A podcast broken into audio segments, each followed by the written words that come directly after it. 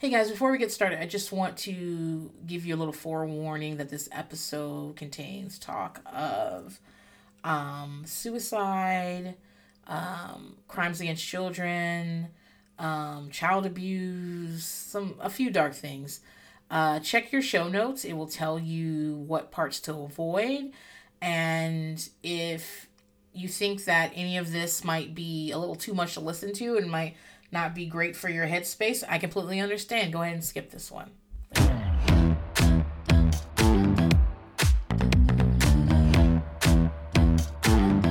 Hey guys, Princess here, and welcome to another episode of Buy Pumpkin. It is Halloween weekend, I guess. Where my kids had a three-day weekend for holiday uh, for Halloween. I don't know why. I have no clue at all. But um, we're heading into Halloween. I mean, okay. So here's the thing. I used to think Halloween was my favorite holiday. Like if you had asked me when I was like a teenager or like in my early or probably to my mid 20s like what's my favorite holiday? I mean, I don't care about Christmas. I don't care about Thanksgiving. And I was like, okay, I mean, what am I going to say? Arbor Day? I don't care about 4th of July either. Why would I? I just, I'm not really a holiday person, I guess. But I used to feel, I'd be like, oh, Halloween. But what I realized is that one, I'm not a holiday person. I don't fucking like holidays. And two, I only said Halloween because of candy, and I'm a grown up. I can just get candy whenever the fuck I want to. Go right on down to the Sam's Club, buy it in bulk. No big deal. Save a little money on it. but I do take my kids trick or treating. This year I am taking them trick or treating. Uh, last year I didn't let them go. I just didn't really know what the would it be like, and at this point, um, I'm they're in person school, and if they're willing to wear a face mask in addition to whatever their costume is, I'm like, let have at it, have fucking at it. Um, so I'm gonna take them. I mean, if they're getting on my fucking nerves, okay, I I I told them like I don't even want to take anybody anywhere, so please don't get on my fucking nerves so that I so that I don't have to go. Halloween's canceled, but um, I'm gonna take them uh, for the most part, uh, Turtle and Cheeks only start trick or treating when they met when they start living at my house. Before that, they lived with Jehovah's Witnesses, and it's not that they did not acknowledge that there was a Halloween. They they weren't strict strict Jehovah's Witnesses like, but they didn't celebrate birthdays. They didn't celebrate. They did everything with their church. So, um, I think that they knew. I mean, they were in school. They knew it was Halloween. Well, they were in school and they were in like daycare that was run by a Jehovah's Witness church. I don't fucking know. But they knew they knew of Halloween, but they never got to like go out and trick or treat. I am pro trick or treating in general. And the reason is this. Children don't get to go outside at night most of the time. They don't get to run around the streets at night. They don't get to dress up any kind of way they want to. And I'll come back to that. And people give them candy. I feel like it's like a singular childhood experience. And not that if you miss it, your life will be ruined, but it's such a a special childhood experience that if you can, I I am pro. And you only get to do it a few years to be honest. Like cuz when you're like, you know, when you're in preschool and early elementary school, you know, your parents have you go out for like 30 fucking minutes. Like the whole time I'd be I'm like, "Oh, look at all this candy you got." I'm like hyping them up and like, "You got so much fucking candy." They've got like three pieces of candy. then I take them home. And it's only about you know third grade and up that you that you spend more time out and about trick-or-treating. And then i mean honestly uh i think middle school you you it kind of tapers out depending on like how it goes. I think people do more parties and things like that. I remember the last time i went trick-or-treating was at uh I was 12 years old. It was the best year. Okay. It was, tw- I was 12 years old. I was babysitting a bunch of kids. So I got paid 20 bucks an hour and I got candy. And there were kids I, I, I because of the way our school was set up, middle school and elementary school was the same. I went to school with these children and I also babysat them. So like, it was the best year. Loved it. Got so much candy. Also made money. Bought more candy with the money. So good. Anyway. But yeah, I think I like I'm pro trick or treating. Like very rarely did you get to like go from home to home begging. Like this is fun. it is begging. it's begging in a cute outfit. And as far as Halloween costumes, I despise children in Halloween costumes they don't understand.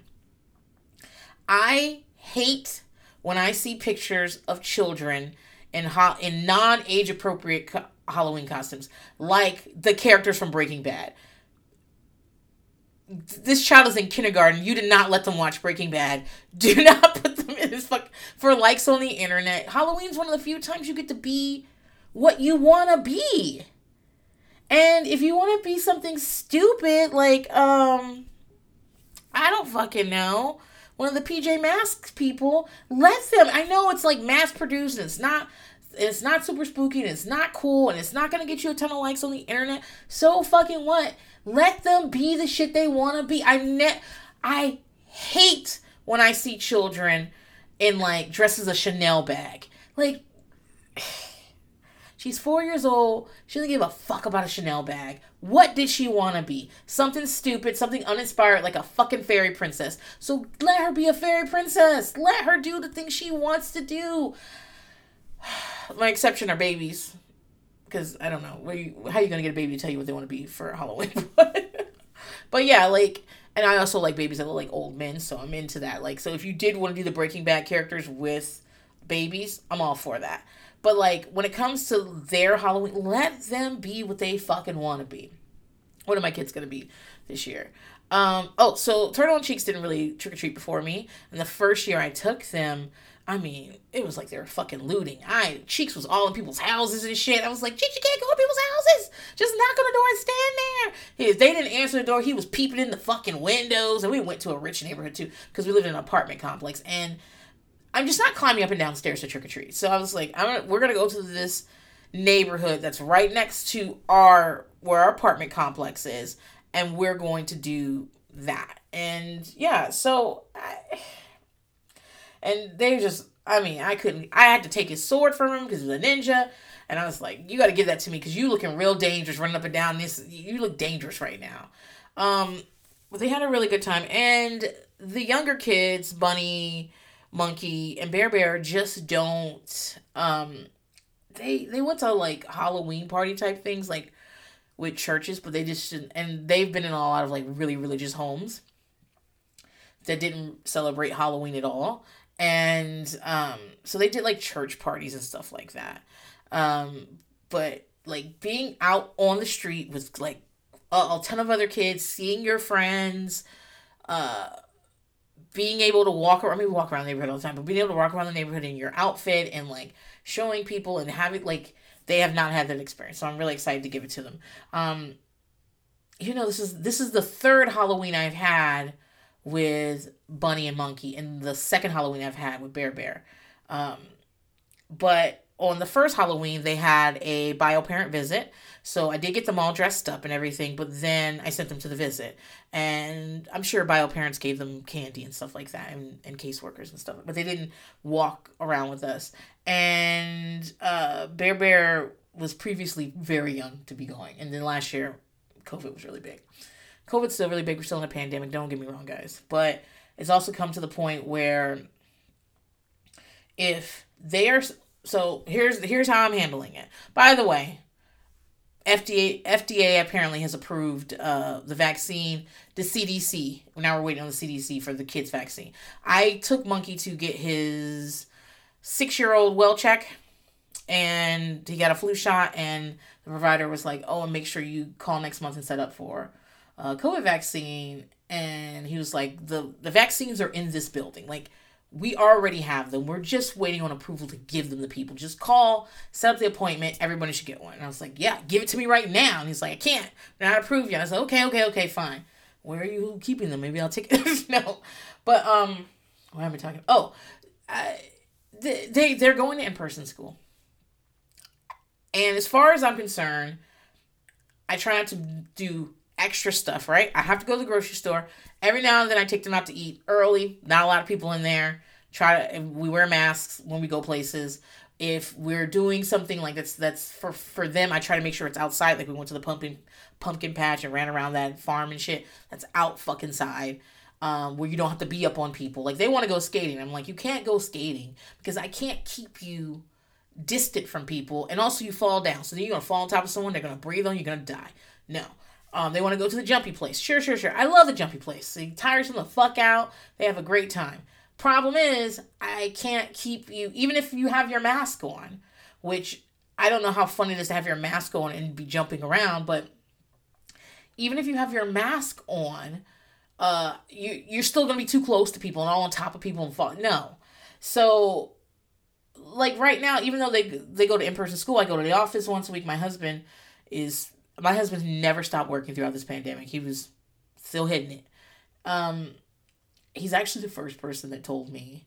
Like I'd heard about COVID nineteen, but he's the person that told me the schools were shut down because his uh, dairy does milk for all the schools around here, and when they cancel their orders, like he can tell like like when there's not going to be any school. And school, it was March 13th, 2020 when they called us to get all the kids from school.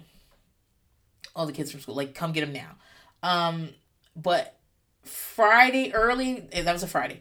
Early that Friday morning, my husband called me. He's he was at work and he's he goes, the schools are shutting down. I was like, what are you talking about? There's no news about the school. He's like, the schools are shutting down. I know because they all canceled. They one by one all the districts cancel their milk orders. They are not going to be open. They ain't going to be open next week. The week after, they're not going to be open because they have to order in advance, right? You know, you can't just call and be like, give us enough fucking milk for a whole district tomorrow. That's not how it works. And so he's like, they've they've canceled their orders for several. Like they're not they're not gonna. And I was like, okay, whatever, whatever. And then like hours later, schools are shutting down. Schools shutting down. I'm like, fuck. If there's like a um a weather thing he will text me in the middle of the night because he's at that point he was working in the middle of the night. He's going back to that by the way. Uh, he would text me in the middle of the night. Kids aren't going to school today. Why am I talking about that? Oh, so they're in person school. My husband's working the entire time, and I work and I go in the office on Mondays. At this point, I'm gonna have to start going every day. We'll see how that goes. Um, but uh so we are we're taking risk period. We're taking risks. But i don't have to take risks unnecessary ones. I don't have to put them in crowds. I if they we want to go to texas roadhouse we were there when the doors open we eat and we get out. I will not go like late on a saturday night when the whole place is fucking crowded and all that shit. I am taking calculated if the if they don't if they go to target fine we're gonna go to Target at 3 p.m. we're gonna go to Target at 3 p.m. on a Tuesday. It's not gonna be crowded. We have some time. We can space out from people, and we're gonna wear our masks. Um, to the point where like, you know, so I'm taking calculated risks, and but once they get vaccinated, I feel like I will feel more comfortable being a little bit more open. The kids all want to go back to sports stuff, and I'm like, okay, but you need to be vaccinated. They want to go. They want to go uh, roller skating. You got to be vaccinated. They want to go to um to uh um the jumpy place. You got to be vaccinated. And and they want to go see my parents in Virginia uh at the beginning of next year. And I want to too, even though it's gonna be fucking expensive. I want to too, but nobody can go who's not vaccinated. I'm not gonna take you on a plane not vaccinated. It just doesn't. Why would I take that risk? It doesn't make any sense. So um hopefully we can start doing this the next month. I'm really excited about that. Hopefully, all my kids except for Bear Bear will be vaccinated by the end of the year because Bear Bears doesn't even turn five to December 11th. So that's happening. But anyway, we're gonna go trick or treating. Um, I feel as long as they're willing to wear a face mask in addition to whatever their costume is, it's fine. What are the kids gonna be? Um, so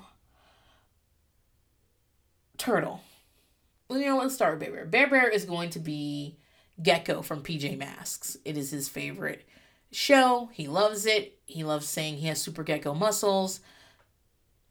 Easy peasy, lemon squeezy. No, I ordered it at the beginning of October and it's been here forever. Monkey's gonna be Catboy from PJ Masks. Also a big fan.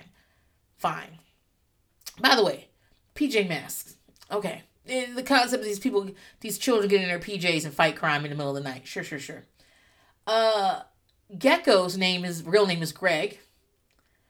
Catboy's real name is Colin, and Owlette's real name is Amaya. Why isn't her name Olivia? Why, why, why do this to me? I gotta watch the shit, and then you guys don't follow your naming conventions. What's going on? Anyway, so you're gonna be that. Bunny. Bunny was Wonder Woman the year before last. Um, we got a cute picture of her and with her glasses and everything. Uh, this year she's going to be a girl poke Pikachu. Is that a thing? You know, you know, is, there's a girl Pikachu, isn't there? Right in in the series. I'm not sure. You know, sometimes they'll just put like girl dinosaur, and it'll be a dinosaur with like I don't know a bow on its head. I, whatever. She's gonna be that. She's got a little dress. She's got cute little stickers to put on her face to make her face look rosy like Pikachu, and she's got a little head thing. And she's gonna be super cute. Done. She picked hers out super early. Cheeks. Cheeks took a little bit longer to figure out what he wanted to be. Cheeks has been uh, Mario from Super Mario Brothers. He had this very life life mustache on. It looked like it belonged to him. I was very, and he's been a ninja. Um, but this year he wants he what's his favorite show? Steven Universe. He wants to be Steven Universe, and he gets to wear a wig. Even better, he loves an outfit. He loves a wig, so he's gonna do that. He's got a sticker for the crystal gem that goes over his belly button. I anticipate him holding his shirt up a lot. Great, goes with his personality. Now Turtle. Turtle, the first year we we had I've had Turtle for four Halloweens. This will be our fourth Halloween. The first year, Turtle was a ninja. He and his brother were matching ninjas. And it was exciting. They they had a really good time. They were they were thrilled. Year number 2, Turtle was the exact same ninja. Bought from Target. Had to buy a bigger size. He was bigger. But the exact same ninja. The third year, he wasn't anything because we didn't go and do Halloween costumes. And if when asked what he would have been, he said a ninja. Guess what Turtle is this year? Well, Turtle took a long time to figure out, like to go get his his costume. And how does that work? Like the little boys, the little boys, I just ordered theirs. I knew what they wanted to be. I just ordered theirs. Cheeks I ordered offline because he was having a hard time trying to figure it out, and I was like, ah, this is doable. I like I I have a strict budget on fucking on costumes, no more than twenty bucks because it just doesn't make sense to spend large amounts of money on a kid's costume that they will wear maybe once or twice that season because they go to school in their costume. They didn't this year, but they usually go to school in their costumes, or maybe they go to a party or something, and then Halloween, and then what? It's gone. It's done. So I'm not spending 40, 50 bucks. That's that's ridiculous. Um, you know, we're not Disney Imagineers. We don't we don't we don't need things to look lifelike. So but Turtle, what happened is that Bunny, we were all in a Walmart, and my husband and I split up. We, and some of the kids were with him, and some were with me. And the kids that were with me walked through the costume department, and that's how Bunny was like, "This is the costume I want to be," and I just bought it for her. Like, I don't know, a couple days later, I just went by and bought for her. But Turtle wasn't with us, so finally we had to figure out Turtle. So we go look at the costumes and there are no ninja costumes. I don't know why, but there are no ninja costumes.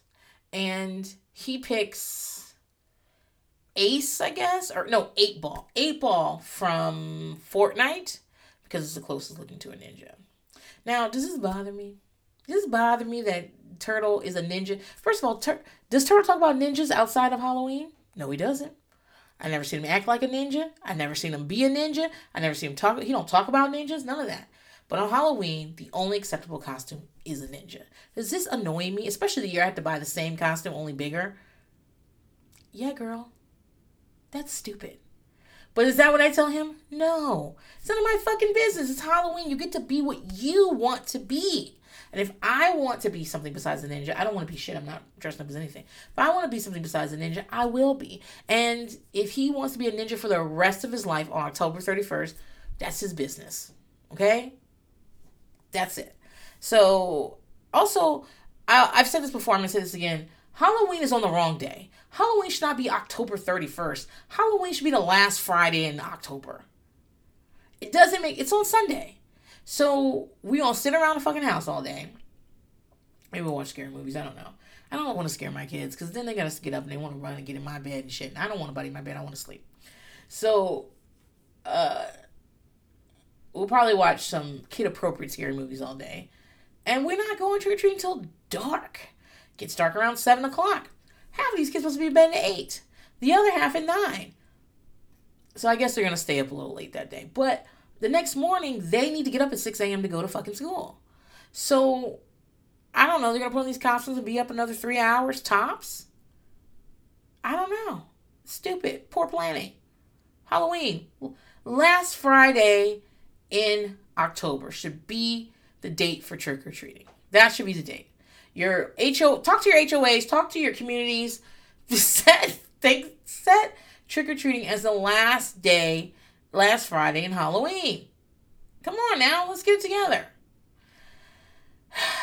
So guys, it's um it's the last episode of the season of By Pumpkin. I still don't remember which season this is. You know what? This is this is poor planning on my part. Let me look up when uh when uh what season this is. i'm I'm guessing it's season 8. Um yes, it is season 8. So, I'm at season 8 is the last episode because the last episode of Mob Wives. Now, there is a reunion this season. I will do the reunion, but it's going to be done as a bonus episode because normally I don't like to do reunions. Normally, there's nothing interesting in them. But this one's hosted by Joy Behar. Random. I think one was hosted by Vivica A. Fox. Maybe it was season one. But yeah, I, I, I do want to pull out some interesting things. So next week there will be a bonus episode that just has on the main feed, not just on Patreon, that just has um uh the reunion on it. Okay? Great. Um season nine of By Pumpkin, before we get started. Season nine of By Pumpkin is going to be Rock of Love season one. And let me tell you how I got there because I had a lot of things going on in my mind at the moment. I had a lot of things going on. I was thinking Real Housewives of New Jersey season four because I have a lot to say about that and I really enjoyed watching it and I would love to rewatch it and actually talk with people about it. I was thinking Teen Mom 2 season one. Um, I have a lot to say about Teen Mom 2. I really do. And that first season, I, you know, I feel like I, I can, I feel like I can get two hours out of every episode. Teen Mom is an, is an, is a, remember, By Pumpkin is supposed to be about influential reality TV experiences that had something that influenced me, that were important to me, that were pivotal to me. And Teen Mom's one of them. Teen Mom 2. I also wanted to think about doing um, Charm School. And that's and then and I what happened is I landed on fucking Charm School. But the problem is this. I wanted to do the Charm School with the Rock of Love girls, but I haven't done the Rock of Love season. Do you understand what I'm saying here? And so if I had if I was going to do Charm School, I had to do the first season of Charm School, and I just don't know if I want to do that. So I've decided I'm going to get there eventually. It's Rock of Love time. Now, this is this might surprise you, but I enjoy Rock of Love more than I enjoy Flavor of Love. And the reason is the Rock of Girl Love, the the Rock of Love girls are sluttier. That's it. That's it. Do I like using the word slutty? No, I don't. But that is how I termed it at the time. That's I would have definitely what is this about 2007 2008 definitely would have used the word slutty but i like them i think they're funnier. I think that I I enjoy that all of them have fake boobs. I mean, not all of them, but ninety eight percent of them have fake boobs. I like that. I like Bret Michaels in a wig. I like that. And as much as I adore Flavor of Love, and I believe that reality TV owes the breadth of its of its reach now to one Tiffany Pollard, Tiffany New York Pollard, and that is why I started by Pumpkin with Flavor of Love. And that's why this podcast is named after a line that Tiffany Pollard said. That's why. That's said my favorite flavor uh, my flavor my favorite of love is Rock of Love. I like those girls. I think they're very funny. I like that they're all drunk. I like that Bret Michaels wearing a wig. I like that Every Rose Has a Thorn uh, is played over and over and over and over and over and over and over again. I think he has the copyright to it. I think that might be why. You know, I enjoy it. So we're going to start that, but we're not starting it next week. Again, next week we're going to do a bonus episode on the main feed. It's going to be um it's going to be the reunion for this season of Mob Wives. And then I have some sponsored things I need to do. People have paid me to do some episodes. So you're going to get some great bonus episodes on the main feed. Um, and then we will start Rock of Love. Okay. Now, on the Patreon, which is at patreon.com backslash by pumpkin. We're finishing up Celebrity Rehab. I just did an episode last week with Liz where she as always, Liz speaks very intelligently about reality TV, recovery, sobriety, Dr. Drew, rehab. She, she, these are this is she's she speaks intelligently about all of these things, and that's what she does. And you know now she's getting her uh, graduate degree in um, social work, I believe. Um, I think she's focusing on macro, and she just had a lot of great things to say about the treatment stuff. Stuff that I don't necessarily have to say. You know what I mean? So it was great to have her on. And we talked about that and but it's we're getting we're we're getting down to the end of celebrity rehab, guys. And so what happens on the Patreon is that every month, every time we go to a new series, you guys vote on it. Well, Patreon members vote on it. And I, you know, I go with what what those guys decide. So over there, very shortly, we're going to be having a poll where people are going to vote on what they want to see on the Patreon for the next like month or two. And uh, the choices are going to be Real Housewives of, of uh, New Jersey, season four, season one of Teen Mom 2, and Charm School, flavor the first season. Those are going to be the three choices, and people are going to choose what they want. What do I hope they choose? I hope they choose Teen Mom too, because even I think that's the one that I'm I'm most excited to do on the, over there. But you know what? I go you guys decide. That's it. And I think that uh you guys will I think we'll enjoy whatever is chosen. Now, how did I pick these things? Like like you know, I've done some really I've done interventions. I've done my 600 pound live. I've done some I've done a lot of um true lives. But here's the thing, guys. We are rolling into my my bad season. I have seasonal depression. I mean, I have all year depression, but I got bad seasonal depression. And you know how Carol Radziwill only had like a couple of good summers? This is my last good week, guys. I can't promise anything in November, December. And except for this podcast. That's the, the consistent thing. I'm, I'm probably not going to be answering a lot of text messages. I doubt I'll be tweeting. I what happens in in at the end of the year, knowing how I get at the end of the year, I have to be very careful with myself. I got to make sure I'm eating at regular intervals and not junk. I love junk. I want junk, but I can't eat junk because it's going to affect my mood. I have to get a ton of sleep. I have to be very gentle with myself. I can't make myself do anything I don't want to do. I you just play video games. I spend almost no time online, mostly because like I, I can't be the only person like this, but the more I'm on the internet, the less the less healthy I am. And I spend a lot of time with my kids and myself. And I just like try to get real basic with things and try to get real low key with shit. And I just try to take care of myself, right? Weather through the storm. It's like, you know what it is? It's like, you know, I grew up on coast because my um, father was in the military and military bases are generally on coasts. And it's like when a hurricane's coming, right? A coming. A Hurricanes are coming. you you know it's coming. You get the supplies you need and you batten down the hatches and you ride through the fucking storm.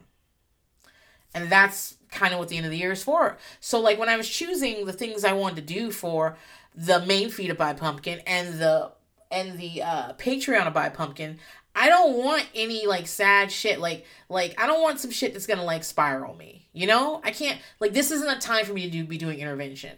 Um, just right now, I've been following this uh, story on the internet about these kids in Houston. Do you have you guys heard about this story where there's a 15 year old and you know people in the apartment complex kind of knew that he he seemed he seemed like that nobody was around. They could tell that the apartment he was in didn't have like electricity. One night he went out and asked to use uh, a charger in someone else's uh, apartment, and like the neighbor started like offering him food a lot, you know, pizza and whatever, because they just felt like you know you can. The truth is, you can see it on a lot of kids uh, when they're being neglected. He seemed neglected, but they thought he was alone, and he wasn't what he was was there were other children in the home that were like seven and ten, and there was also um, the body of a nine year old in there. Okay, um, and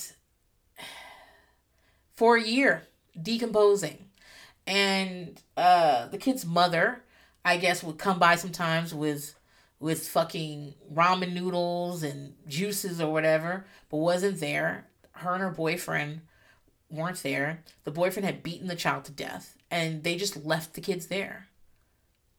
And there's a lot of questions. Like I have a lot of questions about that. Like I don't, I don't where do you go from here? How what kind of lives are those children gonna have? Did how do you move forward from this? You know, trauma and all that shit, the beatings, all that stuff is so fucking hard, right? To have in your past and move on to be an adult and um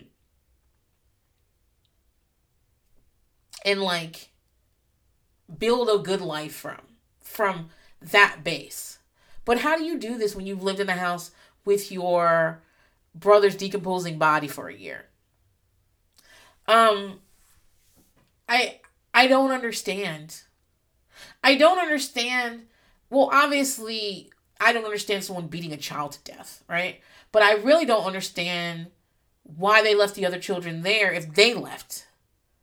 Like, what makes you think you should leave the kids there? Like, it just would be more logical to me if they had all left the apartment. Um, the other thing is, is that like, I don't understand why the residents, the other residents in the apartment, couldn't smell the body. I don't understand.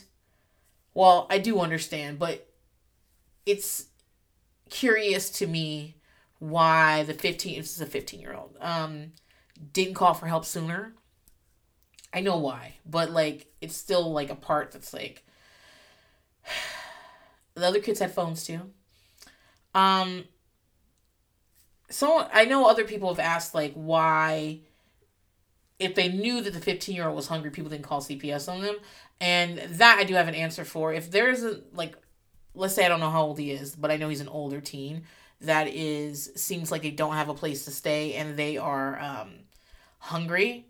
Um, I would be worrying about calling CPS on them too. It's like calling the police on someone.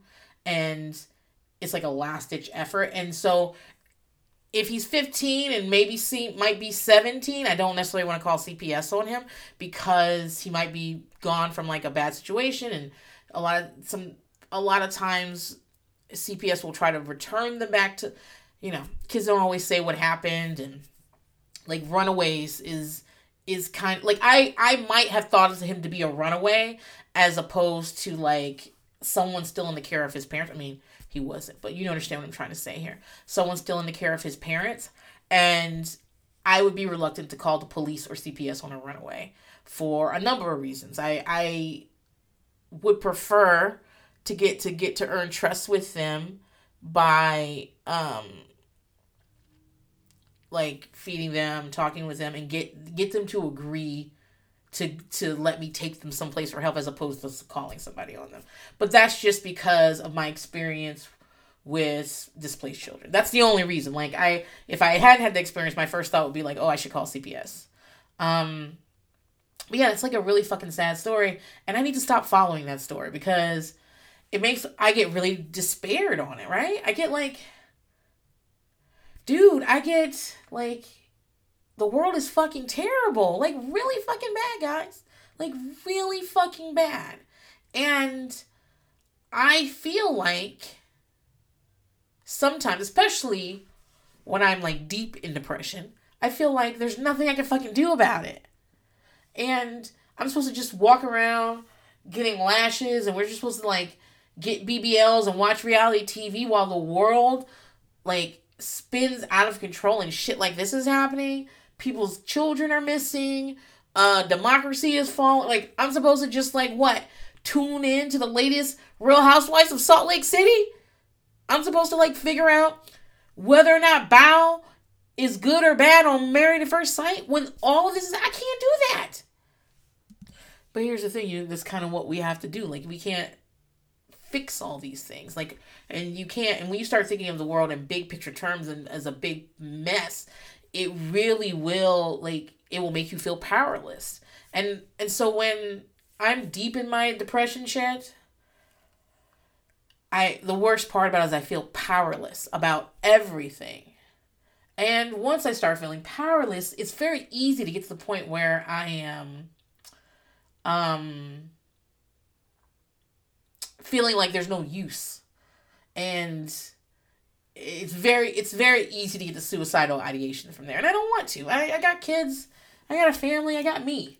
And so I just really want to take care of myself. So that's why if you guys don't see me online lately, if you um if you notice that I'm leaning towards uh more silly things uh, to talk about as we head into these months, that's the reason why. Now, once I get through Jan- January is always a great month for me. It's new beginnings. I love a new beginnings. I get to use a new planner. Love that. I get to I get to do a budget for the whole year. I'm excited thinking about it. oh, spreadsheets. I get so fucking excited in January. oh, this is why people Recently I was talking to Turtle and he was saying that he had told some kids at class to um like, why don't you do your homework? Homework is good for you. You learn things, you get better grades, it makes you feel good when you accomplish things. And I was like, eh, eh, eh. eh. Don't be saying that to kids you're gonna get your ass kicked because people don't want to fucking hear that. You're right. It is better if you make your bed in the morning and your room like it's so much it's so much easier to sleep when your room is clean. You know what I mean? You know what I'm saying? And like when you pick a theme for the year and work towards that theme, and you have like shit in spreadsheets, and you have list of to do things first quarter, second quarter, third quarter, rounding up into the end of the year. yeah, I feel very happy about it. I don't like to talk about it because people get mad. so, they get mad. I don't. I don't know why they get mad at me, but they get mad. so I don't like to talk about it, but um like this next two months are gonna be touch and go, and I'm gonna baby myself. That's hard for me to do, but I am. I'm gonna give myself. I'm gonna listen to my body and what it needs. I'm gonna make sure that I am walking every night, giving myself exercise. That's really important for me in depression. I gotta eat better, eat like I love myself, eat feed feed myself like I feed my kids. Right? Like I like I care about the person the food is going into make sure I get like some extra either ride a bike or or walk every day. For I get a, plenty of sleep, but like really give myself a sleep, a lot of sleep. Just lie around on the fucking weekends. Really, really fucking baby myself. Um. So and back down the hatches, you know, as I get through. Um. And then in January, I'll pop like I'll I'll pop right the fuck up, and I'll be like, yeah, let's do this, and I'll be a whole different. So I'll get back. Don't worry, I'll get back to it. Don't fucking worry. People beg me all the time to do more six my 600 pound lives, more interventions, more shit like that. And I will do those things. But I gotta be in the right framework to do it. Now there's some of you listening to this going, Princess, if you know the best way to combat your depression or to make yourself like function really well is to protect your sleep, protect your routine, uh, exercise every day, eat better, drink, stay hydrated. Like seriously, before I drink anything else, I have to drink like half a gallon of water before I can even like look at another thing to drink. Why don't you do that all year? And to you, I say, cause it's hard, motherfucker. It's really fucking hard. Like it's hard to live like that. Same reason you don't have a spreadsheet with your yearly budget because shit is hard. And like it's not easy for every person. And that's hard for me. And I so normally I start around mid October. I'm starting late this year and it's not mm, mm, mm, it's not great. But you know, so that's why I just want to be clear. That's why if you don't see me in the next couple of like weeks and if you don't see me like online stuff and if you if I am sometimey about answering mentions or DMs or emails and stuff, that's probably why. Because I'm like being very easy on myself and not forcing myself to communicate with people and not forcing myself to do stuff. I'm just, you know, down here hiding. I'll come back bigger and better. It's very much, you know, this is corny, but I'll say it anyway. It's like how the phoenix dies and is reborn all the time. And that's how I feel towards the end of the year. I absolutely go to ground. I molt. and I show up on like January 4th or 5th ready to fuck this shit up.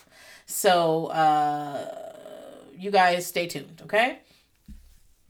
So now that we've talked about everything, but it's important that you guys knew these types of things, those things though. I wasn't just like chit chatting like I normally do, but I will put a timestamp in the fucking, um, in the fucking show notes. There will also be. I've gotten way better about my um my content warnings. I used to be like, you know what? I'm a, almost at 100 episodes for the main feed, although I've done way more fucking episodes than that. I think they're not counting my bonus episodes. I've done way. And then on Patreon, get the fuck out of here. I've done a ton of fucking episodes for this podcast. But I'm at the official 100. I think I think this is about to be 99 or something.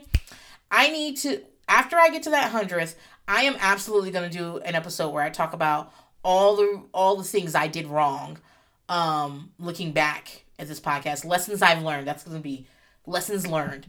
And one of them is that I used to do content warnings in the middle of the content, right? So I'd be like, uh, this, let me tell you about this terrible thing. And I start talking about it, they'd be like, oh, content warning. That's not content warning. you can't do that. And like, part, like, one time someone asked me to put a content warning on an episode, and I did, no problem. I've forgotten the person's name, but I appreciate them letting me know. Um, but what really made me feel like you have got to fix your content warnings, princess, is I would like randomly sometimes listen to old episodes just so I could see how better I've come and just or like I might I'm taking a I'll take a week off and I wanted to like put an old episode up there. So I wanted to listen to it first to make sure I didn't say anything really wild in it. And I was I was listening to one and I just absolutely veered off from a fine topic and started talking about like some severe child harm, like graphically. And I just I'd already recorded it, okay? I, I'd had this conversation months and months ago, and for me it was whiplash. And it was me talking. And I'm imagining someone listening to the episode and just, you know, just doing their regular shit, living their life, you know, I don't know, cleaning their bathroom, driving somewhere. And suddenly I switch from a non controversial topic to a very sensitive one very quickly. I, and they don't even have a chance to like prepare themselves. They don't have a chance to decide if they if they want to hear that content. And then like in the middle I'm like, "Oh, content warning. I've already said the shit." Content warning. yeah, I absolutely um I've gotten better about that and I'm still I'm still like in process of going back through old stuff and and adding content warnings. It's, it's it takes a long time. It takes it's in addition to I record two podcasts a week and um I work for a living and I also have way too many fucking kids and I got this husband that like wants me to be like a wife to him and shit, which is like bullshit because I didn't sign up for that. and I am starting a new creative project that I need an LLC for, which I filed for, and I need like like I got this thing I'm working on, all in between all that stuff, and also like I like clean spaces, and it helps me to go to sleep when my room is clean. So like I got a lot of shit going on, and also I need to go back and do so it's it's been a process. But yeah, I'm gonna put a content warning. You you would have if you're this far into you already heard a content warning at the beginning, and then there's also going to be um um just letting people know like when the actual episode starts, which is gonna be now. So so um I the episode is called Omet Omerta. Omerta or Mot. It's O M E R T A. I heard seven people pronounce it and I still can't pronounce it. But what does that mean? Because I was like, what the fuck does that mean? It is, I mean, Wikipedia says a southern Italy um, phrase, but, uh, you know, it's people use it in the US and Italian American communities. And it just means um, no ratting, keep it in the family, uh, do not cooperate with authorities, you know, uh, handle things on your own and uh, family over everything and and really loyalty and never talking about things taking things to your grave. And in theory i definitely agree with this. I am someone that doesn't like don't want to call the authorities if i don't have to. Like it, it's my last last resort. If i have called the police guys there's a body in here. That that there's no that's I don't want to call the authorities on people. I don't want to cooperate with the. I'm not going to cooperate with the authorities if it's based on some like corporate stealing. I'm not doing that unless they threaten me with jail time, and then I'm singing like a bird. But so maybe I don't agree with it. But like, if it's a case of like you want to like um help some insurance companies recover property, or I'm not doing that. Um, I that's that's I, I like to stay away from things like that. Um, but and I do believe that like loyalty is incredibly important. I'm I'm of the mindset that if I'm friends with you and we fall out, what happened while we were friends is still loyalty shit. If I agreed to, to not talk about this, I'm not going to talk about it after we fall out because it stands from when we were friends. I'm not doing that. Um, and I really just like to keep things within my family, if at all possible, take care of what's mine, and certain things to be taken to the grave. Unless you threaten me with jail time. Because I gotta be out to take care of my kids, so no. But, so maybe I'm half. I, I, I half agree with it. Um, so it starts off, by the way, it's season 2, episode 17. Um, it starts off with, with Renee and Drita meeting to have lunch, and she tells Drita she found the perfect location for them to meet. Karen and Drita meet because remember they've agreed to meet each other and talk it out. Drita tells Renee that Lee is not coming back to Brooklyn, and she don't want to talk about, it, but he's not. And Renee's father, they also talk about Renee's father has taken a plea for thirty to thirty six months. She says everybody else got a little bit of time, and her father got the most. She says people are still snubbing her and acting funny, and she acknowledges that she once did that too. Um, listen, Renee's daddy is a career criminal, and he should be. I know he's old, but career criminals go to jail. That's that's what happens. He's been to prison. I would did I think it was nice if he could get out of prison and, and retire home with his fucking wife and play with his grandchildren and and uh make up with his daughter? Absolutely. But he didn't. And so 30 to 36 months is this Fed time? I think you got to do all your time in Fed. Um, I call that a win. I mean, I mean, be grateful for that shit, Renee. I don't think he dies in prison, but uh, be grateful he doesn't. You know what I mean? Um. So, I, you know, as they talk more about where uh, Drita and Karen are to meet, Drita's like, I just want to be known when you talk to Karen that I don't want to talk about the past. I don't know how Drita expects to do that. It is about the past. It's about the past. That's where. Don't let it be about Tom. It's about Tom. Yeah, don't let it be about the past. It is about the past. Okay. So I don't even know how she thought she was gonna get over on that. Um. Then we see Big Ange and her shifty ass son go get some tattoos together. Big Ange has 12 tattoos on her feet, on her neck, on her butt. AJ is getting the Virgin Mother Mary on his leg. Big Ange kept saying the mother of Mary, but we we don't be talking about Mary's mother. You talking about the universal mother Mary, the the woman who gave birth to Jesus. That that's what you're talking about. We don't talk about her mama. I don't even know her mama's name. But I'm not religious, so maybe maybe maybe people do, talk about her mama, and I don't know about it. Maybe her mama's name was like Gail. They're like, Gail, then Mary Mother Jesus, and then Jesus, and then Jesus didn't have any kids, right? Guys, I don't know what's in the Bible. I have no fucking idea. I remember somebody was texting me on Easter. You know who it was? It was fucking Kara. You know, Kara likes to troll me with pictures of True. True Thompson. Which definitely sounds like wasn't that a show on Nickelodeon with Keke Palmer? That wasn't that wasn't a show? I don't remember. But she likes to troll me because she knows that I care very much about that baby. I feel like that baby is not being taken care of.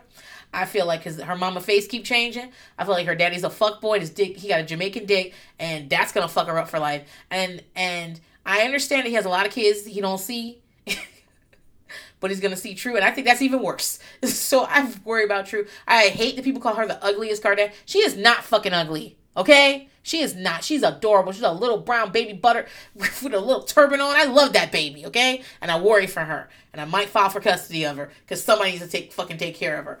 But uh, she's got COVID right now, by the way. Khloé, and then the the the uh the statement was like, "Don't worry, I've been vaccinated." Khloé, we ain't worried about you, okay? We're worried about True. True hasn't been vaccinated. What the fuck? Why? Why would you let her get COVID, Khloé? God damn it!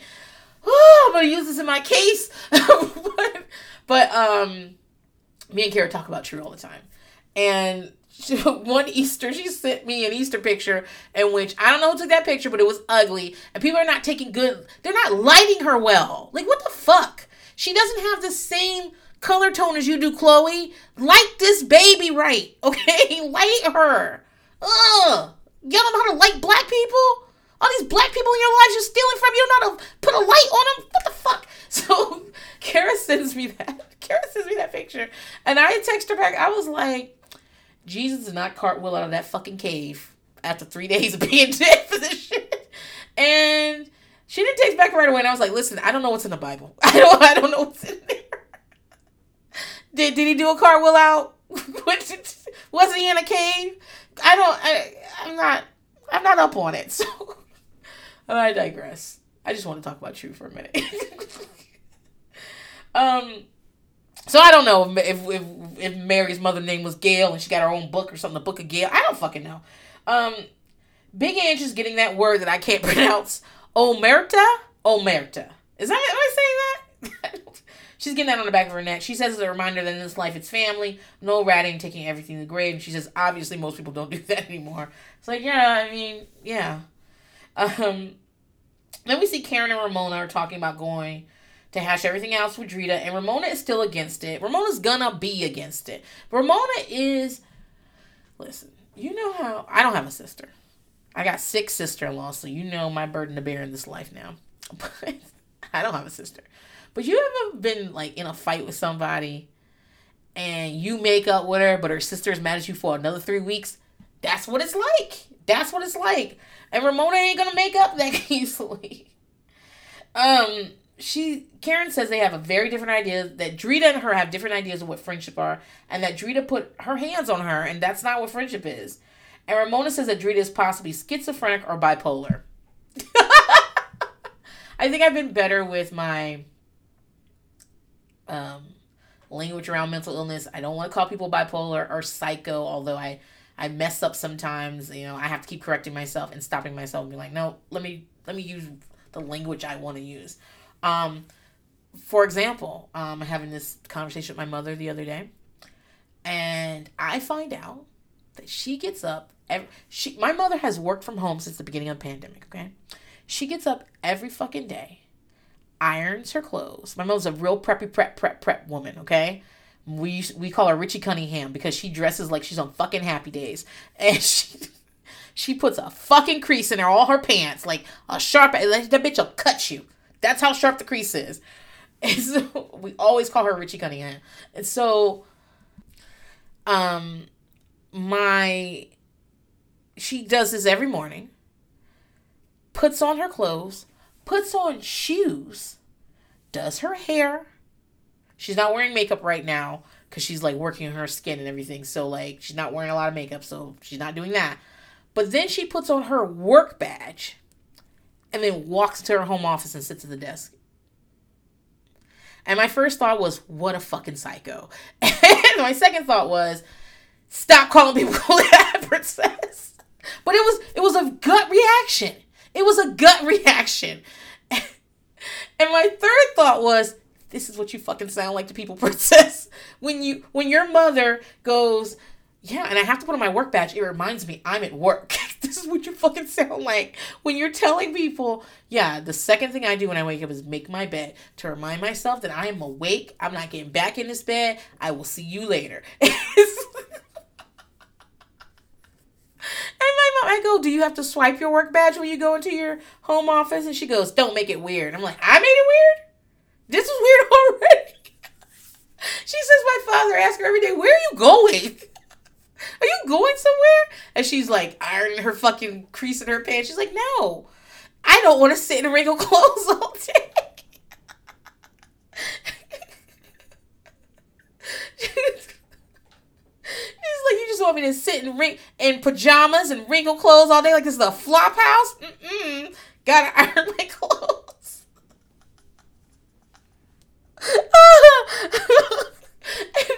it reminds me so much of someone asking me something simple like, Princess, why are you in distress? I don't have a dust ruffle for my bed. Do you think this is a flop house? and so, um, yeah, like ever since, because I speak to my mother every morning, ever since she told me that, I she even because at first I was like, I do not fucking believe you. That is so weird. She's like, I don't want to wear sweatpants because when you wear, wear sweatpants, you gain weight. And I was like, what do you mean? She's like, because when you wear sweatpants, they expand and then you gain weight. She's like, I don't like to wear sweatpants all the time. I like to wear hard pants that let me know when I'm eating too much. My mother's not a thin woman, guys. She's tall, which makes her look thinner. My mother's, give or take, six feet. She's about six feet tall. I don't know where she got this sweatpants will make you fat thing. anyway, anyway, I just like her saying that to me was like, yeah, you see how this sounds? You see how this sounds like it like gibberish, like it doesn't even make sense, like you can't even compute what she's saying. That's what you sound like to people all the time. Anyway, back to Ramona. Um, I don't think Ramona actually means that Drita is schizophrenic or uh, bipolar. I think she just wants to say that Drita is crazy and in the colloquial way. And yeah, and people, sure. Um, Karen says that if it doesn't go well, she's going to prison. I'm like, how does that serve you, Karen? Where's Karina gonna live then? Um, and also, I don't think it's true. I just don't think Karen's the fighter that she wants us to think she is. I th- I don't think she's as tough as she wants us to think she is. I just don't think she is. Renee and AJ go go karting. Renee wins, and she tells them the house has negative energy, and she wants someone to come cleanse the house, cleanse the house of the energy. Then they say some racist thing about indigenous people. like I don't even want to repeat. I don't even want to go over it. It was, I was just like, what? It was just some real stuff that I was like, ah. Uh, you know, a lot of times when I go back to these episodes, I'm looking at things that like I talked about this a lot when I did. I think I did an episode of um Kendra on top about how the way she's talking about trans people is like 6 months out from being acceptable, right? Like you can you can date content by whether or not people say the R word in it, whether or not people uh just like the way people talk, right? Because we evolve over time. I know there's a lot of people that's like, you know, we didn't have to say this when we were younger. We didn't have to do this. We didn't have to do that. And I'm like, okay, well, we evolve. We're moving forward. This you can do whatever you want to. You can't stop the world from going from turning around every fucking day. It keeps moving, and we will move forward. Progress. It we it will happen, and so things will change. Not every the standard of life is not when you were a kid. So like move the fuck on. But um you know, I'm I'm doing niche reality rewind television, so I'm all I'm often seeing things that are maybe were fine for the time and wouldn't be fine in 2021. But when Renee and AJ are talking about like indigenous people, I'm like, this isn't even funny. I at the time I wouldn't have been like, oh, this is hilarious. This isn't even funny. This is just weird. Why are y'all saying that? anyway, so Ramona's boyfriend is still awaiting trial. He does not have bail. So she says she's going to a psychic for some answers. The psychic says the boyfriend still cares about her and doesn't want her waiting. And Ramona says she sees him four times a month and that the psychic has just proven to her that he's not a selfish person. Ramona, if you see him four times a month, why do you need to hide why do you need to um speak to a psychic? Speak to him. What the fuck? Also the psychic when she walks in is like, You're having there's a man in your life that you're having trouble with that is distant anyone that deals with men would have responded to that. Anybody with a father, anybody that sleeps with men, anybody. okay, fine. Um, but I don't understand. Like, is this like filler? I don't understand why she's there. Um.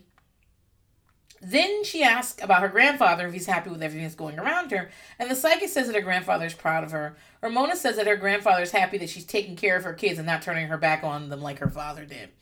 I found that to be hilarious. Um, and I don't know why. Like, it's not like, like obviously, I don't think it's funny that Ramona's kid ex husband like does not have contact with his children at all. I find that to be like despicable. I just. I, I you I you have to be in contact with your children or you have to be fighting to be in contact with your children. And this it's all those are the only acceptable things in, in my world. I just don't I and I'm sorry if that offends anybody listening to this. I'm not trying to offend anybody. I'm not talking about you specifically. What I'm saying is that in my world, if you are purposely not contacting your children, like are you dead? Like that's the only reason I I I find that to be fine. And so like I'm like, what do you mean? Ramona, what do you want a cookie? I don't know. Like she said, like she he's proud of me for not abandoning my children. Yeah, man, like you're not supposed to. he's proud of me for stopping at stop signs. Yeah, because you're supposed to stop at the stop sign. Like you don't you don't get like props for that. I mean, obviously Ramona is taking care of four kids on her own. Um not sure where she's fucking living. Her boyfriend, who I'm assuming was helping her with with uh, monetarily, is is locked up. Like I I bet life's stressful for fucking Ramona. She's not close. She I get she she always says she doesn't speak to her father. She speaks to her mother. Are they still together? Question. But um uh, she she's estranged from her father like I, it's hard. It's definitely hard, and I give her props for that. But like, if she were to be like, "Yeah, you know, I'm just doing so good because I haven't abandoned my children," I'm like, "Okay, well, that's not a prop. Like, you you have to do that." You're not supposed to do that. Um, the psychic also tells her that her father, who she has been estranged from for 14 years, wants to be closer to her and will make his way back to her.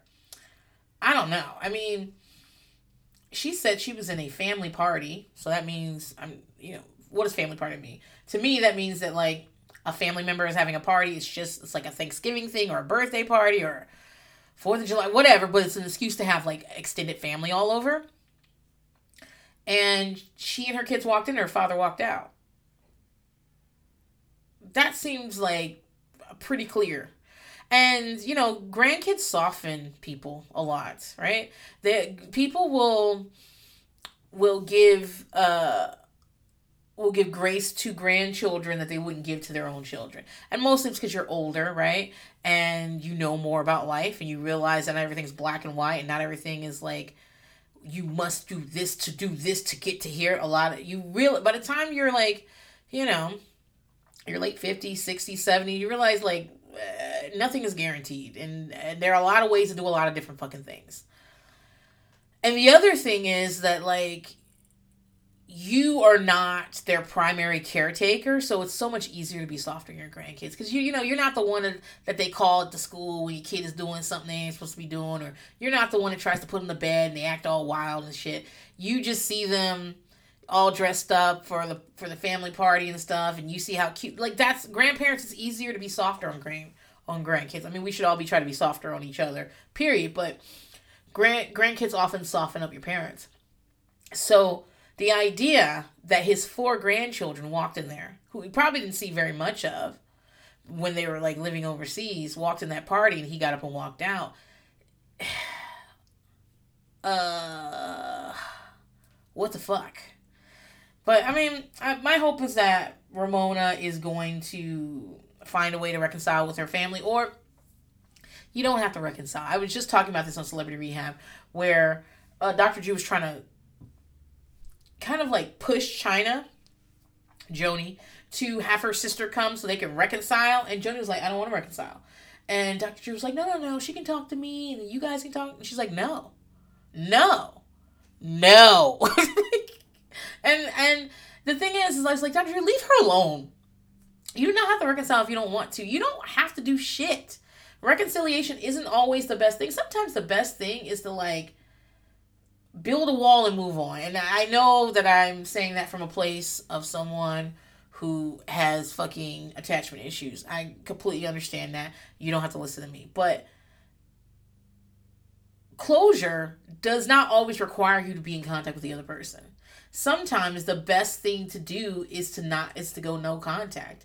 And if Ramona's fa- if I was Ramona, Ramona's father was very clear he didn't want shit to do with me. He didn't want shit to do with my kids. I would not push it on him because there's no fucking way I'm gonna like I'm gonna like you know, beg you to be in my kids' lives. Why? So I can take them over there. You can treat them badly because you didn't want to be around them anyway.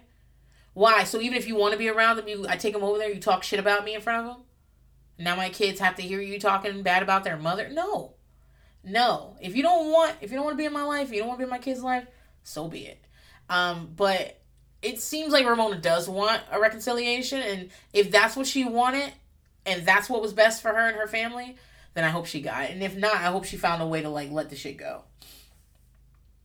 Carla and Renee go out to eat. Carla talks more about Joe's young girlfriend. Renee's like, she's got to go. but Carla says she'll be gone in a few minutes. So what for? I started watching a little bit of season three of um, Mob Wives, just like I was doing laundry and stuff. It's when love comes on. And at the beginning of season three, Carla and Renee are really fucking mad at each other. And like Carla's waving a knife around when they're talking and shit. Renee's calling her a home wrecker because apparently she was dating a married guy. I'm like, I just don't see it. I, I they're probably absolutely separated, but you know, Renee, I'm still married to him. He's mine. I don't know, but they're going at it. So seeing them talking to each other like this is like. Mm. Also, that young girlfriend's still around, so maybe she doesn't leave so so quickly. Um, Renee doesn't believe Carla doesn't care. She says if you you mean what do you mean you don't care? Because why do I care? Because Renee really cares about it. She tells us as long as Joe isn't wearing a wire, Carla should fight tooth and nail for him. Renee. Nobody take relationship advice from fucking Renee. Ever. She doesn't know what the fuck she's talking about, guys. But Renee, Carla broke up with him. Carla divorced I mean, I guess they're still technically legally married because in the beginning of season four, they're still or season three, they're still technically legally married. But like Carla broke up with him, not the other way around. Do not fight to get back with somebody you broke up with. There's a reason for it. Before Drita meets with Karen, she wants to see her anger management doctor. I don't know if anger management doctor is a real term.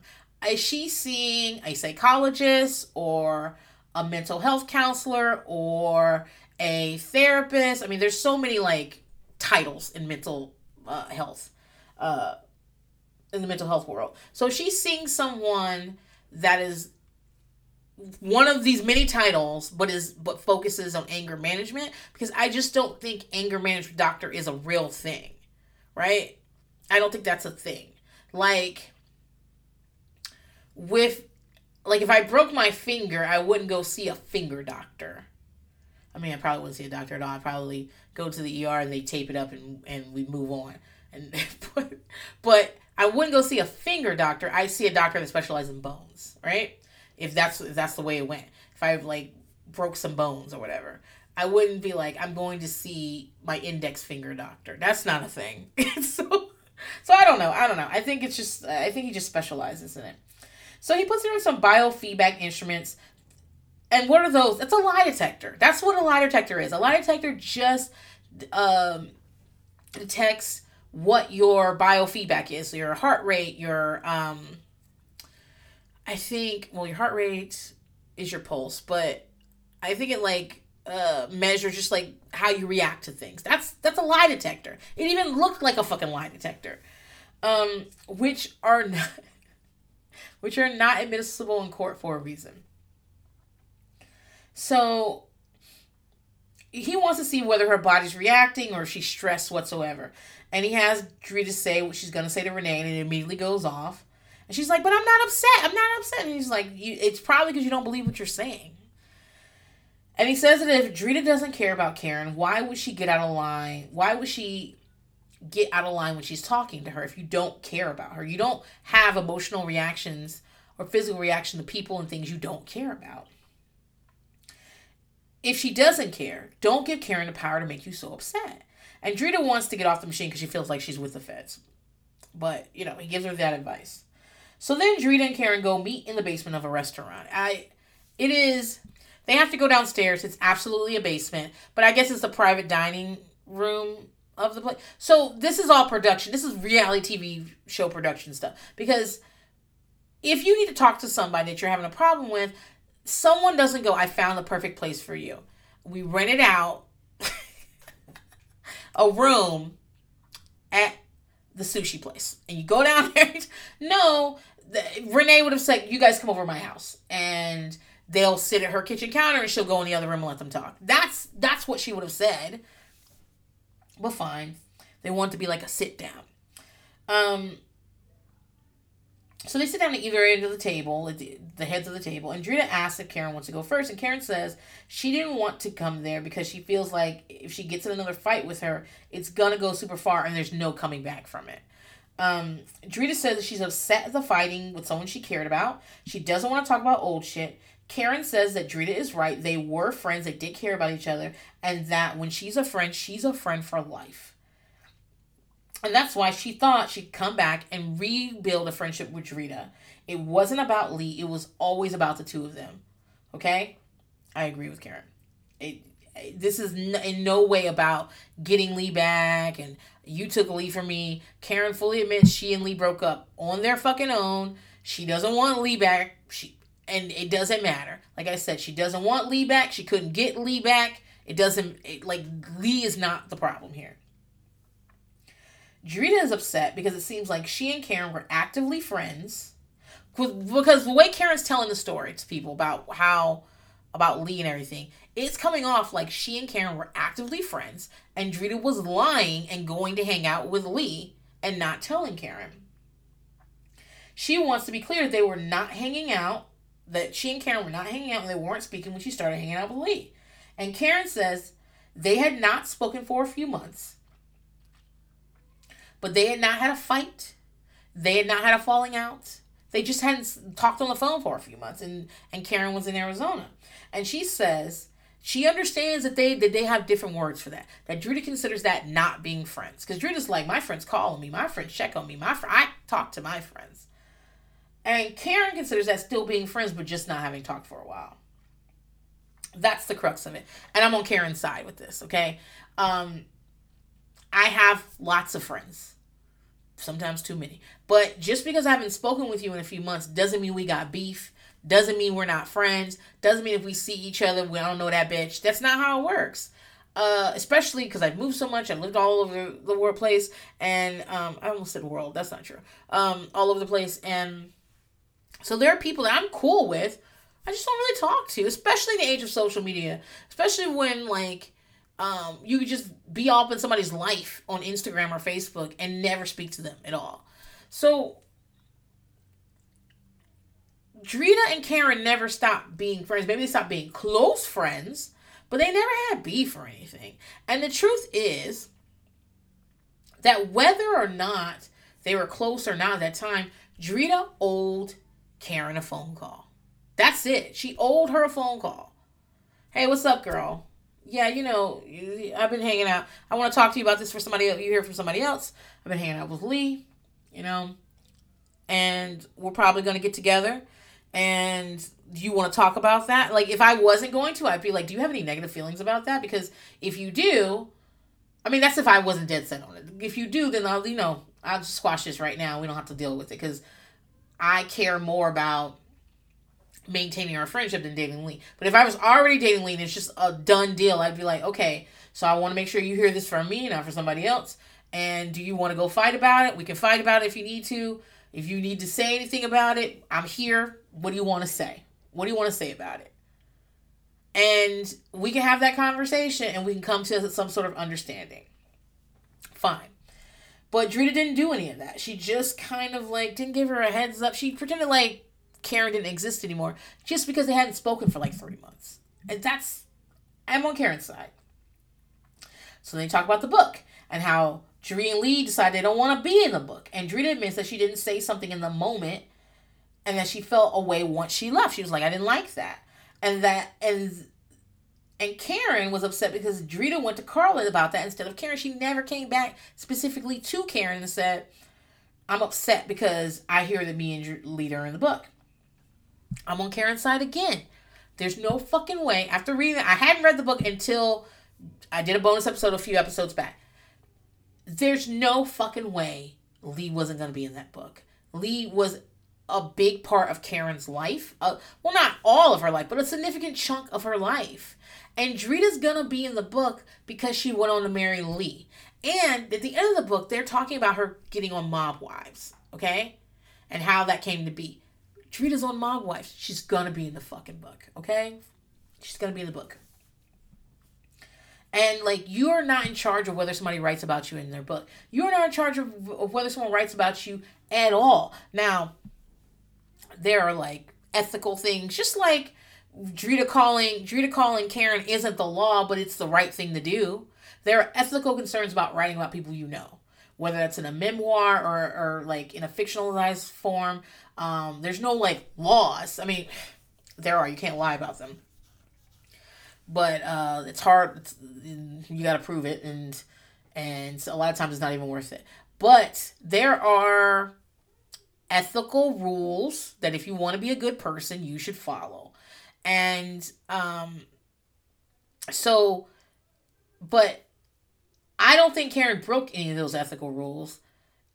And I I really don't believe Karen could write that book and skip the whole Lee part. It's so intertwined with her father. It's so intertwined with her becoming a drug dealer in New York. It's so intertwined with all this shit. There's no fucking way she could have written that book without talking about Lee. As far as I'm concerned, she could have talked a lot more about Lee and she didn't. Um, so then they get into they get into the fight on the rooftop and start arguing about who was where, whose foot was on Renee, who was pulling whose hair. Karen says that Drita was saying, I'll kill you, motherfucker, and had her foot pressed into Karen's ribs. Drita doesn't want to go through all this and says this is how the balcony fight started. We was going back about how the rooftop fight started. I'm on Drita's side here. When we are fighting, we are fucking fighting. And the fact that I said I'll kill you, motherfucker, we were in a physical fight. That that's it. I can pull your hair if I want to. We're in a physical fucking fight. Oh, I called you a fat pig while while we were tussling on the floor. We're in a fight. I am saying mean things to you.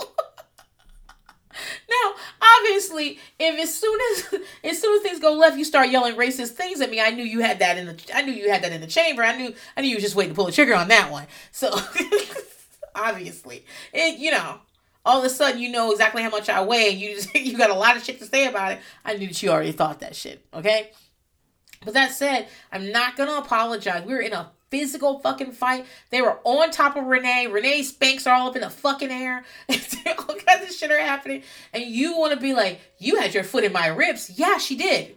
Y'all were in a fucking fight. so I'm not I'm Drita doesn't need to apologize for that. You were hitting her too. Um, Karen is getting upset because Drita doesn't want to talk about anything in detail.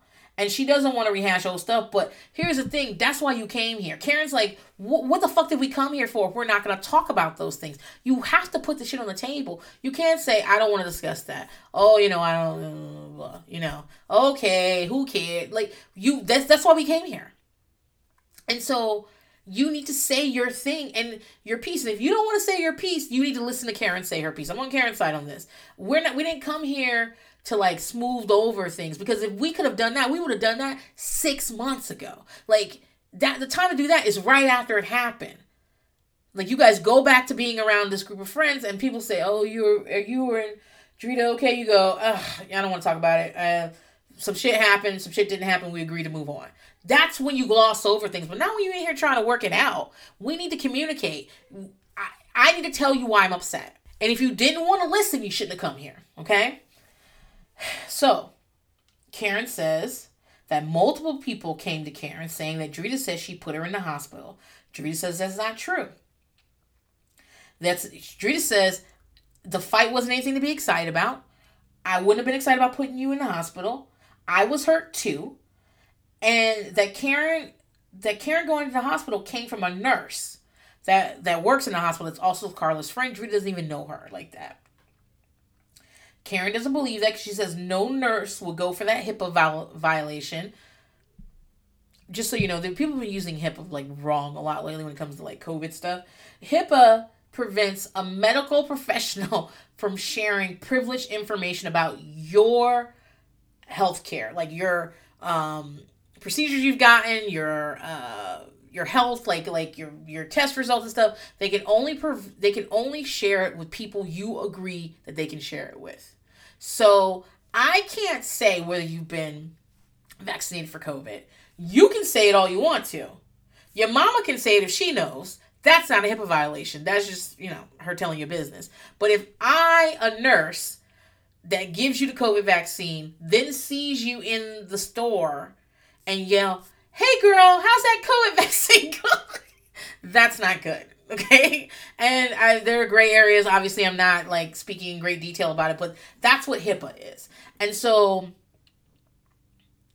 um, that's why sometimes when you are at a doctor's office, they'll have you sign paperwork saying that they can share information with a certain person, or it's also why it depends on the state, I believe. But like, if you take your child to the doctor, um, and they're like an older teen. I think some places it's 16 or 17, but definitely 18. And they don't want you to know about the results. You they don't the, the doctor's not gonna tell you because they absolutely have um they're they they actually are following HIPAA instead of like just giving out random information to people. Um Karen saying the nurse wouldn't violate HIPAA is not true. uh, you know, people that got fired when Beyonce gave birth and they were taking. Uh, and when Britney Spears went to when when um they did a fifty one fifty on Britney Spears.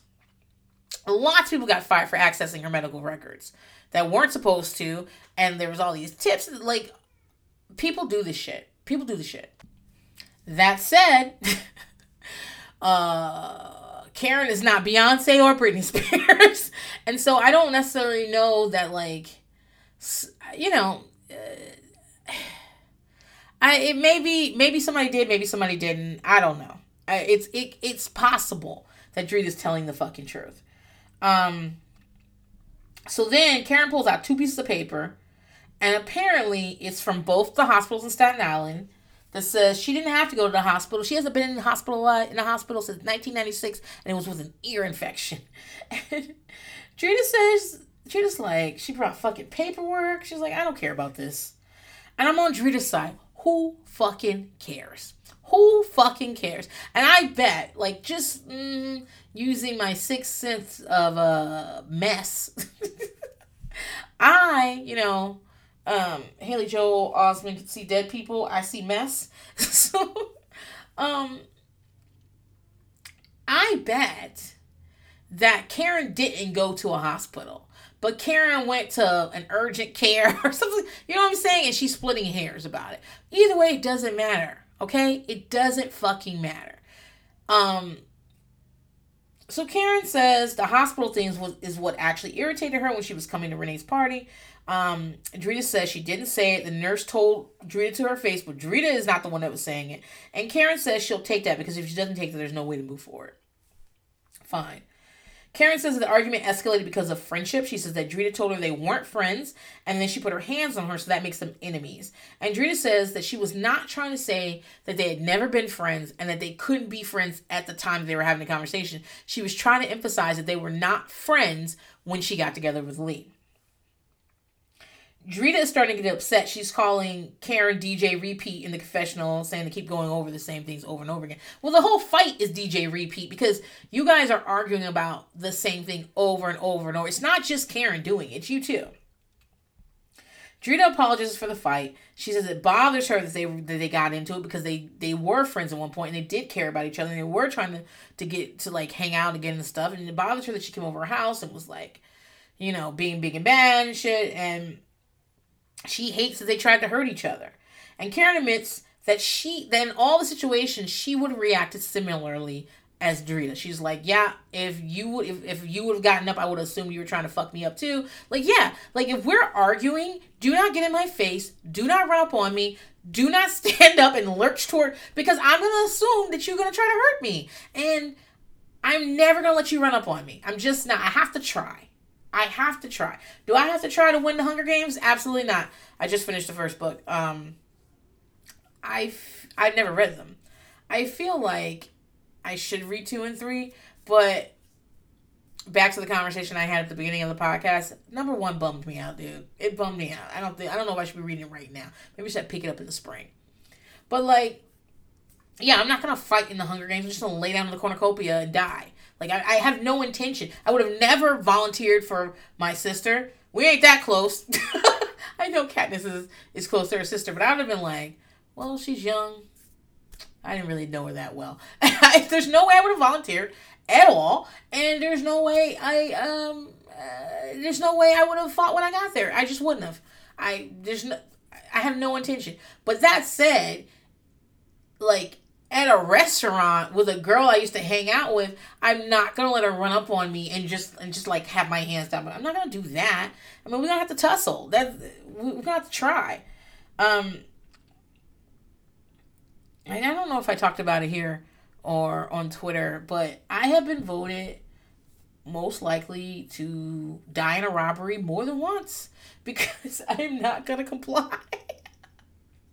like, and that comes from being poor, right?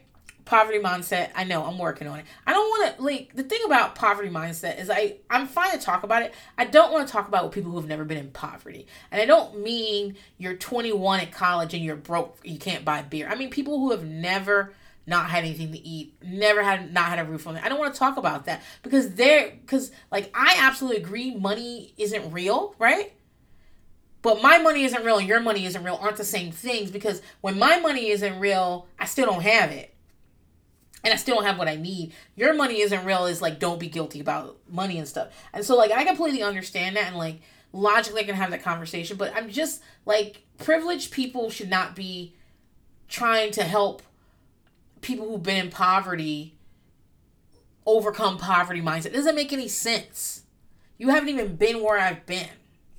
And so like obviously I know why like at the time, I the, the first time, well, maybe the second time, third time, but I used to work at a mall, and I used to the mall had restaurants attached to it, and like every year at Christmas, um, a manager or sometimes two managers would have to t- would like separately take me aside and be like, listen, if somebody tries to rob you in the parking lot, because that's around the time that people try those holidays, when people people get desperate.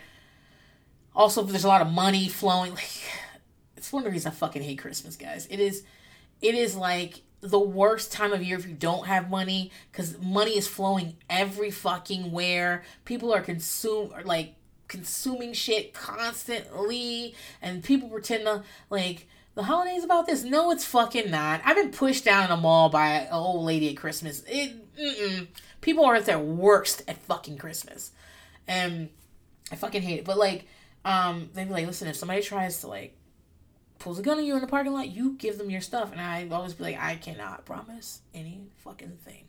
Because if you get my $40 in tips, you might be making me homeless. so we're gonna have to fucking fight it. Um, Insecure. The reason I was talking about this is because Insecure is back. Kara has already agreed to do um, a wrap up of the season like we did last season, and so I'm excited when we get to talk about it at the end of the season. But um, uh, the first episode, um, um, Issa gets robbed by a girl she went to college with, and I'm certainly not gonna let somebody I know rob me.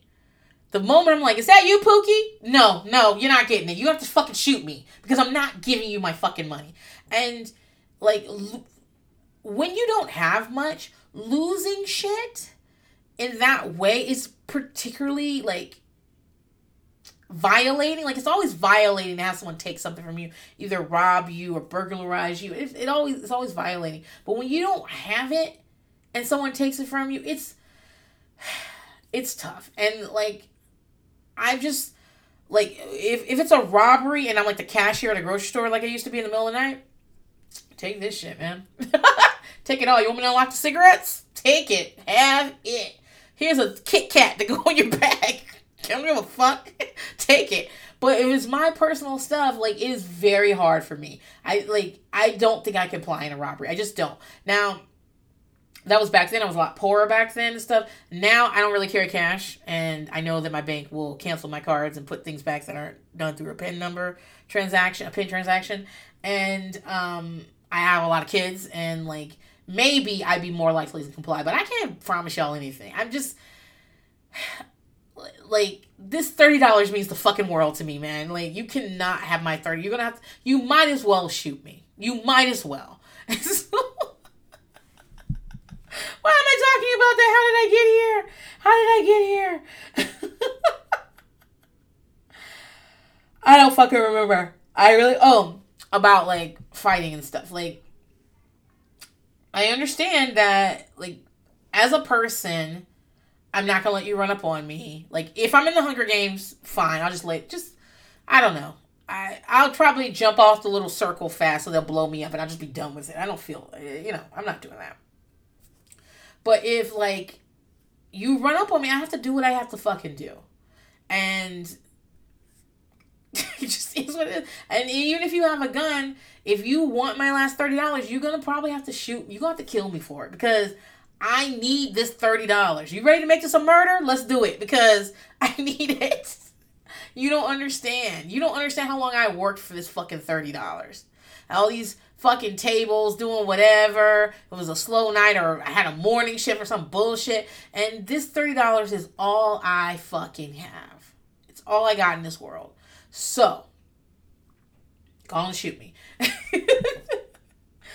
um, anyway, they tell each other, they decide, like they both admit that had the other person like jumped up or done, they would react similarly. So they really decide to move forward. They decide to bury the hatchet we're to start over from here. We can be in the same room. There's to be a truce, and it's over for now.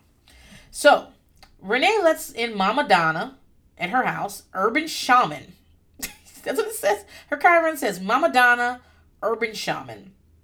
And Renee shows her the countertop and says there's a face in the granite. She says it's eyes and they're empty, and that Junior had empty eyes.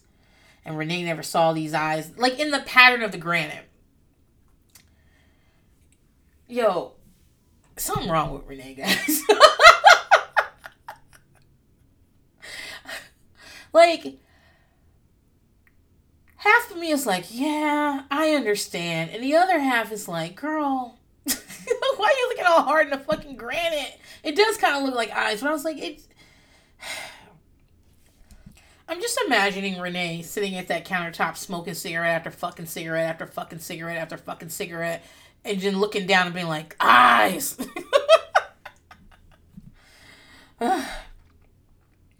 so, you know, Mama Donna uses a special bird feather and like um it's like sage. Uh, she's burning something and letting the smoke go over everything. And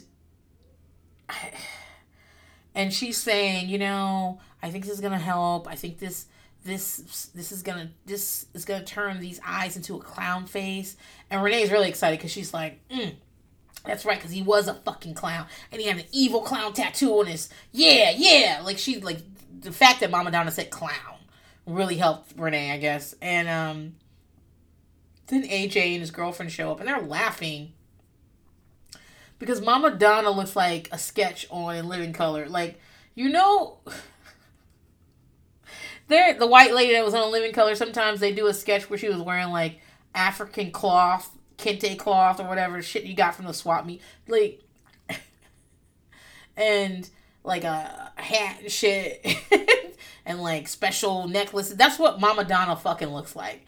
And you know, AJ is laughing and shit and like choking on the smoke. And Renee's like, mm, feels the laugh, feels the energy change already. I'm like, Renee. um, Drita and Big Ange made up to talk about the ceasefire with Karen. Drita feels free. She feels great. She's happy that it's over with. Big Ange says she knew it would happen and now she can have a nice dinner party the next day. Everyone and their kids are gonna go, including Ramona. First of all, a sit down dinner party, and you telling me the day before, for I need at least a week to come up with a reason why I can't go. To come back and forth, be like, I can't go, I need to go, claim one of my kids is sick, hurt myself, come up with a work obligation. Like, I you can't be springing this shit on me a week before. And like Drita agrees to go. She's like, I can be in the room with Ramona. I mean, I Lucifer is called Lucifer for a reason. She hates Ramona, but she can be in the room with Ramona. And so when they go, they go into the steakhouse, the steakhouse called Delmonico, uh, Delmonico's, and it looks like a fancy place. I don't know. It looks like a fancy place, and they're in the basement in the in the dine, the private dining room or whatever. There's no way Big Ange came did this three days prior. There's fucking no way. This you would need a head count so they can finalize. You're not just ordering off the fucking menu. Not with that many fucking people. There's no fucking way. So either, I mean, I know which one I choose. Obviously, production set this up, and uh, everybody knew they had to go anyway. like Drita, you're gonna go because because uh, you're gonna go. Or if this wasn't on the reality TV show, I would be really pissed if I was Drita because I was like, oh, you weren't gonna invite me. you weren't. Going to you just a last minute invitation. Get the who who uh canceled. Who canceled that had two kids? Whatever. Um. So everyone comes and everyone brings the kids. Ramona and her four kids, Karen and Karina, Drita and her girls, Carla and the twins. Both AJs are there, which caused a rip in the space time continuum. They've never been in a room together. Good AJ and bad AJ. I mean, they're probably both bad AJ, but whatever. Drita arrives last. That's probably what production told her to do. you guys know how production is. And Ramona says if they're waiting to eat. It's ridiculous because Drita's literally.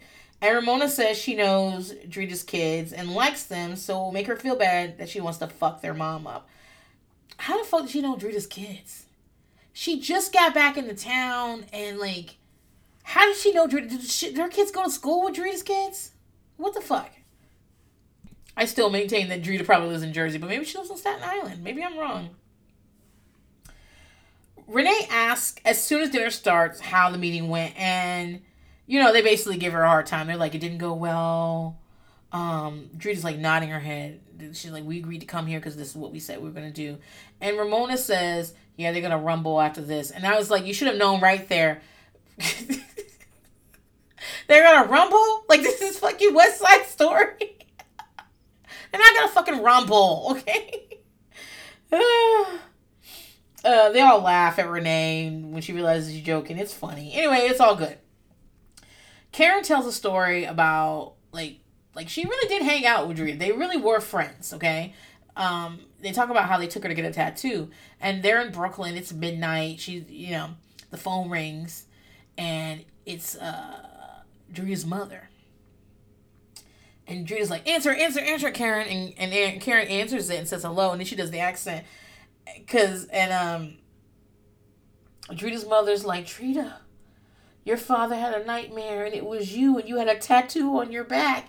And Karen throws down the phone was like, hang up, hang up, hang up. I would have said the same fucking thing. I would like, Drita, your mama's a witch. Hang up the fucking phone. she got powers. Hang up. Call Mama Donna.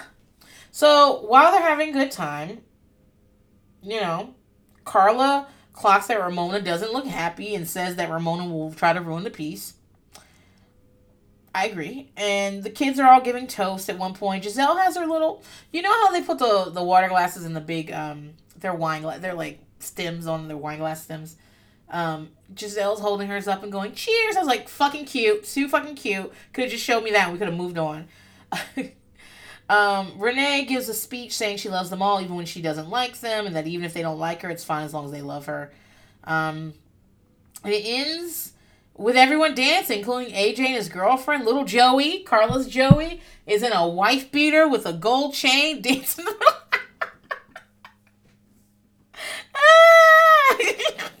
I loved it. I loved it. It's cute. It's a good ending. And it ends with talking heads from Ramona and Drita telling us they hate each other. And then we're going to see next season. and that's the end of Mob Wives. And that is the end of season eight of By Pumpkin. Guys, thank you very much for joining me on this journey and and accepting like, you know, like I said, for I've never had a season this long for By Pumpkin, and I just kind of realized I could just stop things. I could do bonus episodes in the middle and say, no, this week we're gonna do this, and that really helped. And I had a good time. I hope you guys did too. Um, according to my podcast host, this is my 99th episode. Next week will be my 100th episode. I have a special announcement and we're gonna do the reunion. It's gonna be a bonus, but it's gonna be it's gonna be the reunion with Joy Behar, and um, you know, I I think most reunions could be scrapped. No, that's not true. I think if you're gonna have a reunion, it should be a one parter or at least a two parter. This four part Beverly Hills bullshit, stop, stop. But I'm sure it's gonna be funny, and I'll I'll watch that, and I'll let you guys know. I'll pull out the best parts and talk about it next week, and I'll have a special announcement. Until then,